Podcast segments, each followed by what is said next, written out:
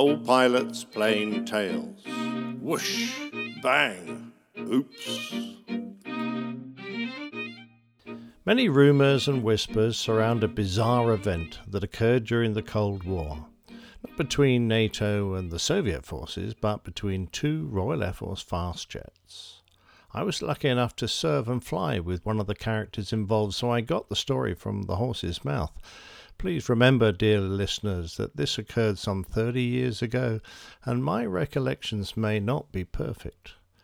But imagine yourselves in the front lines of the Cold War, Royal Air Force Germany. A deadly serious game of World War III is about to be played out, and it is in the wee hours of the morning at RAF Wildenrath when ghostly sirens start to echo around the base, the barracks, and in the nearby married quarters. Wives curse as their young children wake and start to cry. Their husbands stumble out of bed, grabbing their flight suits, pre prepared overnight bags, gas masks, and their nuclear, biological, and chemical clothing.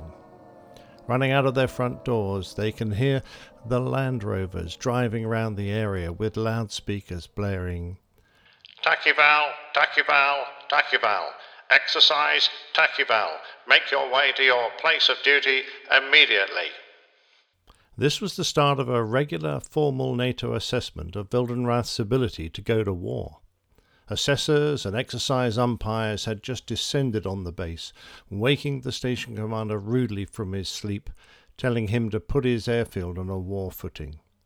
The success of the next few days would be a mark of his ability and that of those under his command. At the squadrons, the engineers were already starting to bring the aircraft onto state. Live weapons were being loaded to the Phantom fighters, four Sidewinders and four Sparrow missiles to each aircraft. Pilots and navigators reported to the operations room, were allocated aircraft, and told to put them on readiness. Around them there was furious activity as every part of every unit was being marked on their ability. As the exercise progressed, the war developed. An entire war scenario, from initial incursions to full blown attacks and even nuclear Armageddon, was to be reenacted. Engineers dealt with bomb craters, medics with mass casualties, and the guards kept out intruders. In the air, the Phantoms took on fighters and bombers from other units, playing the part of mass Soviet raids. The crews measured their success with simulated kills. For every bogey that they engaged and claimed as a kill, they must record the time, position, heading, height, type, and missile used, but most importantly, they had to produce a film of the radar scope showing the target within firing parameters when the trigger press witness mark appeared. This took skill from both front and back seaters. In the real world, a Sidewinder needs no radar to be fired. It's a heat seeking missile, and all that is needed is for the pilot to center his target in his weapon sight, listen for the growling acquisition of the seeker head, and fire the missile. From around a mile behind, the missile is going to take only three seconds to cover the distance, doing around two times the speed of sound, and the wreckage of a downed aircraft would be proof enough.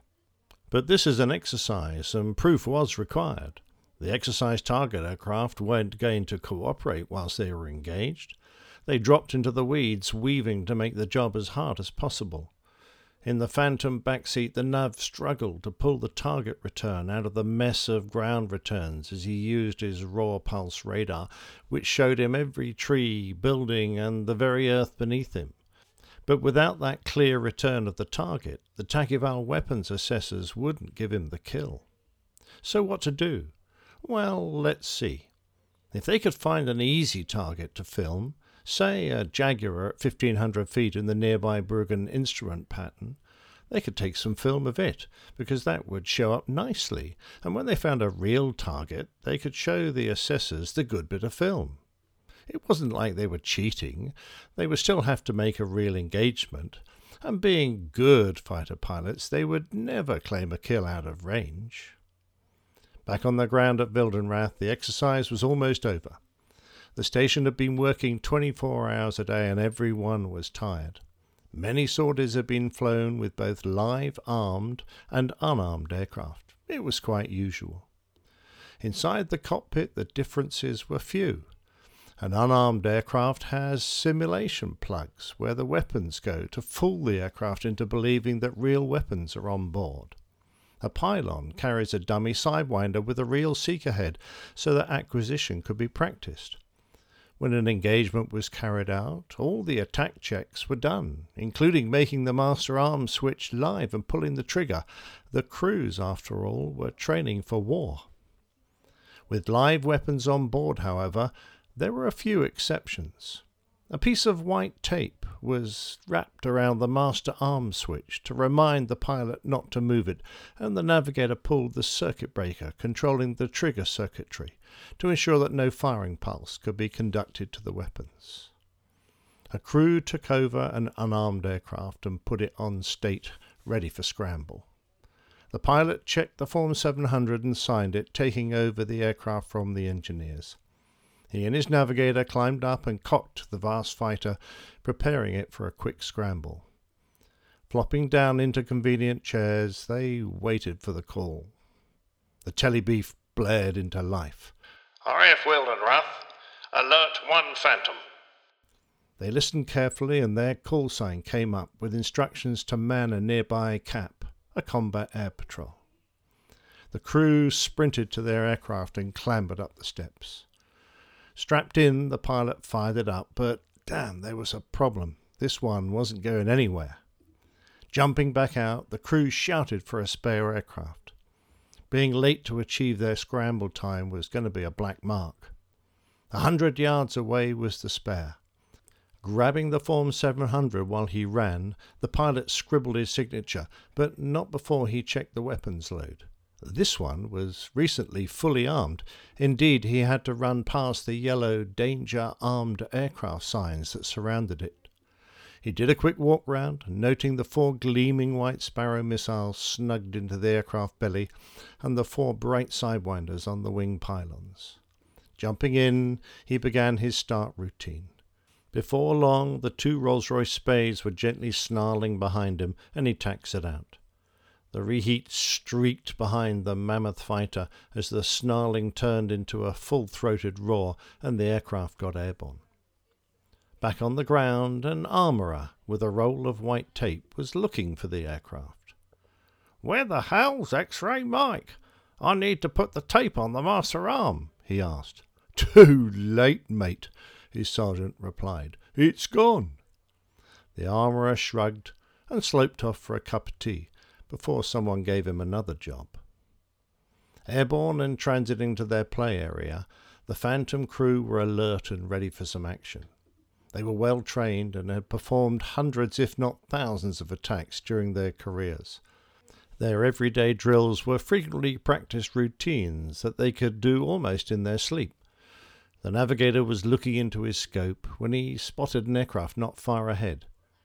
Twenty left, fifteen miles slightly above, he said. The pilot turned the aircraft to center the target. They weren't at their cap location yet, but this would be a great opportunity to get a bit of radar film for the inevitable low level aircraft they would soon be engaging. Let's get some film of this, shall we? He suggests, and the crew close on the unsuspecting target. Sitting comfortably in that target was a Jaguar pilot, downwind at 1500 feet in the instrument pattern of his airfield.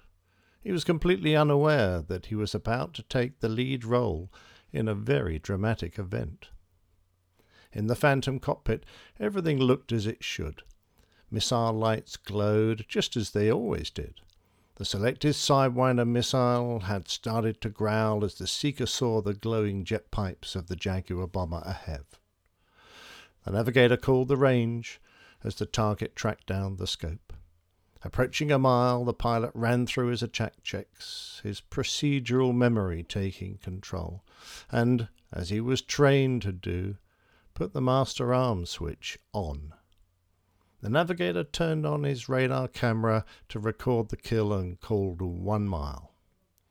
I try to imagine what it felt like for the crew when, at that fateful moment, the pilot pulled the trigger and heard the entirely unexpected thunder of the winder coming off the rails. The almost paralyzing shock and realization of what had just happened. It certainly didn't take long to play out. The missile accelerated to over Mach 2 in its own length and headed unerringly towards its target. There was no stopping it, no way to turn something off or make it self destruct. In desperation, the pilot shouted over the radio, Jaguar over Germany, eject! The missile's engine was nearly smokeless. By the time it reached the Jaguar, it was almost burned out and the missile was coasting. It passed under the aircraft very close to the jet pipes, and as the target aircraft cut the fuse's radar beam, it triggered the warhead. The explosive ignited, and the rods surrounding it expanded into a supersonic expanding circle of destruction that cut through thin aluminium and aircraft vitals with ease. In the Jaguar, the pilot's day had just become a lot more interesting. He never heard the call, and luckily no other Jaguar pilots on the frequency decided to obey the strange request. Behind him there came a loud bang, and his centralized warning panel lit up like a Christmas tree with an unprecedented number of red and amber failures. He didn't have time to worry too much as the control column in his hand went slack, and any efforts he made to pull up the fast dropping nose of his aircraft failed. Reaching between his legs, he found the ejector seat handle. Settling his head back into the headrest, he pulled it hard and let Martin Baker take control of the next few seconds of his life. Dangling in his aeroconical parachute, he watched his tailless aircraft spiral down into the fields of Germany. In the Phantom cockpit, one of the hardest things they had to do next was to persuade someone they'd actually shot down a Jaguar Trying to get the message across that this was a real kill and not an exercise one was near impossible, but by the time they taxied their aircraft in, the message was starting to get across. They suffered the inevitable debrief several times in front of flight commander, squadron commander, and then station commander before being sent home. Unsure what was coming next, they knew one thing they had to make things good with the Jag boys. Their airfield was only a few miles apart, so they popped into the mess, picked up a barrel of beer, and drove over to the bomber base. In their mess, the Jaguar pilots were gathering for their regular five o'clock drinks, and they looked at the Phantom crew with great suspicion until the barrel was produced. Whereupon, pilots being pilots, much beer was consumed, and almost certainly all was forgiven. The story now becomes rather sordid. Realizing a court martial might be in the offing, the Phantom crew were sent packing, and once the RAF police became involved, they were arrested. The charges they faced varied from attempted murder, attempted manslaughter, and I imagine many others like firing a missile outside of a designated range or destruction of Her Majesty's property facing some potentially very serious criminal charges, and with little support from the RAF, the crew hired a barrister. Their Queen's Counsel, with the aid of experts in human behaviour, successfully proved that if you train someone to do a set of actions every working day, it becomes an automatic behaviour. If every now and then you expect them to do something subtly different, uh, eventually someone will revert to their normal training. Without the visual cue of the white tape over the master arm, the pilot did just what he did every day of his working life. But what of the final safety procedure, the pulling of the trigger circuit breaker?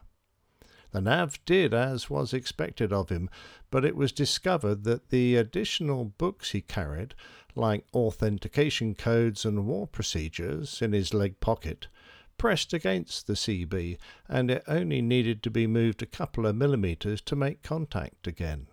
It was never designed to be a switch after all. The crew successfully fought their case and won. The pilot, disgusted with the whole affair, left the service, but after a few years rejoined. The Navigator continued for a long and very interesting career in the Royal Air Force, and the unfortunate Jaguar pilot survived the incident without injury, only to have to abandon another Jaguar not long after. But that is another story. My thanks to Lucas Diamond, the Flying Kiwi, for asking me to recount this story.